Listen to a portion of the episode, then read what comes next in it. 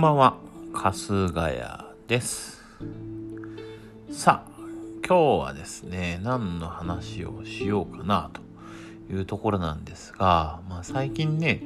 あの、まあ食べ物の話ばっかしてるかもしれないですけど、今日も食べ物の話なんですが、皆さん、あの、調味料っていうのかな、味変ってね、こうよく聞くと思うんですけど味変要因の調味料って何がこうお好きですかとそういう話をしたいかなと思ってます。まあ、というのもねあのやっぱ最近コンビニとかでこう買って帰るっていう生活がまあ続いてるんですけどなんかねコンビニのご飯っていろんなのあるんですよ。いろんなお好み焼きだったり、サラダだったり、なんだかんだね、ラーメンだったりいろいろあるんですけど、なんとなくどこで買っても何食べても全然違う味なはずなのに、違う味なはずなのに、なんとなく似たような味な気がするんですよね。だからこう味変をしたいってどうしてもなっちゃうんですけど、まあそういう時に何を使うかっていう話ですよね。まあ、私ですね、あの、まあ、よく怒られるんですけど、味変というか、こう、卓上調味料をいっぱい使いたいタイプで、こう、オンザデスクにですね、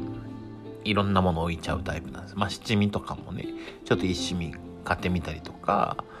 ホアジャンが流行ったらホアジャンとか、で、海外行ったりなら、なんかそういう調味料みたいな、こう、パウダー買ってきちゃったりするっていうタイプなんですけど、まあ、私的にはですね、王道の味変というか、まあ、これさえあればっていう一個を選ぶんだとすると、もう断然タバスコ。タバスコがあれば生きていける、まあそういうタイプですね。タバスコの何がいいかっていうと、辛いのと酸っぱいの、両方いけるんですよ。まあ両方両立してるんですよね。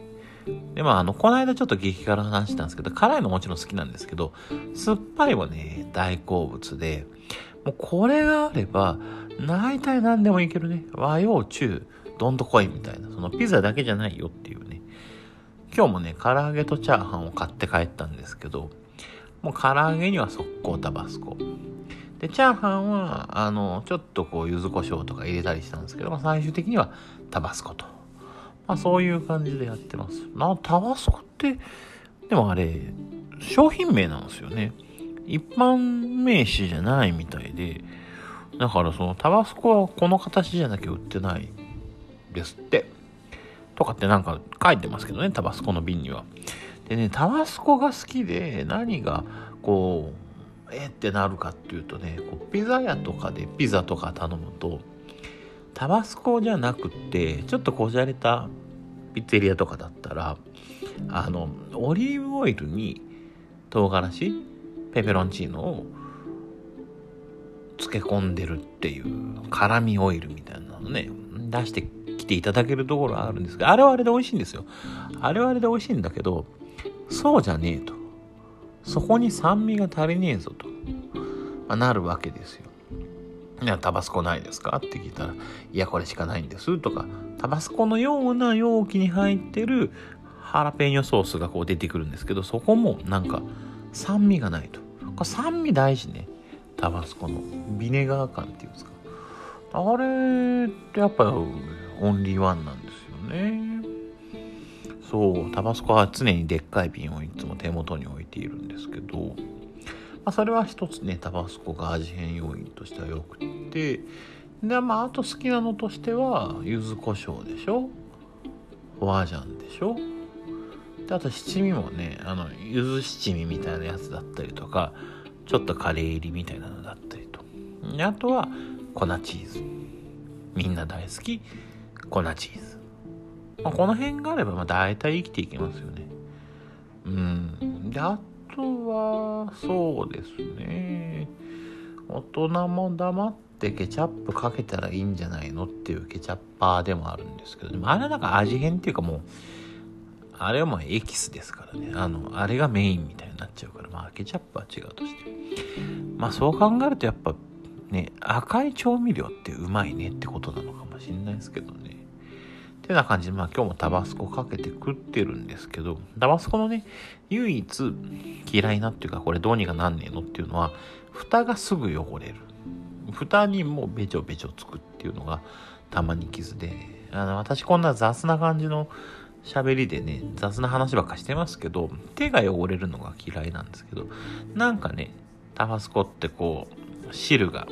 うまく切れないっていうかね、口元についてこう、蓋が汚れるっていうのが、まあ、たまに傷なんですけどね。なかなかその辺もさ、結構売れてるんだから、そっちにこう、なんていうの、費用っていうか、投資、